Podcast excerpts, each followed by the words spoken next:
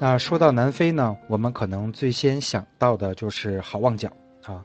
好望角啊，在我们小学的课本里就已经学到过，处于非洲大陆的最西南端啊，不是最南端，因为可能是当时这个没有什么卫星定位系统，人们误以为是非洲大陆的最南端，实际上是最西南端啊。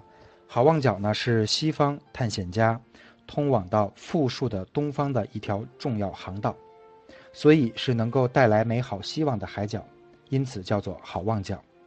在埃及的苏伊士运河通航之前，来往于欧洲、亚洲之间的船舶，都要经过好望角这条航道。啊，即使是现在呢，这个苏伊士运河已经通航，呃，有一些大型的这个船只、游轮、货轮还是无法进入到苏伊士运河，要绕行。仍然要绕行好望角这个航道，并且呢，好望角呢，这里是无论是晴天还是阴天啊，到达这里都是有大风的。这个卷起的海浪拍打在岩石上啊，有数米高，非常的壮观。所以说这里呢也叫做风暴角。到达好望角，世界各国的游客一定要打卡的地方。这个牌子上面有好望角的名字，还有地理坐标、经度、纬度。所以说这是非洲大陆的天涯海角。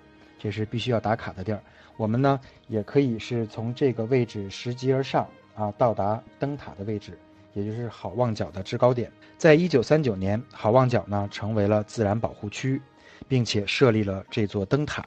我们到达灯塔的这个至高的位置呢，可以远眺印度洋与大西洋的交汇。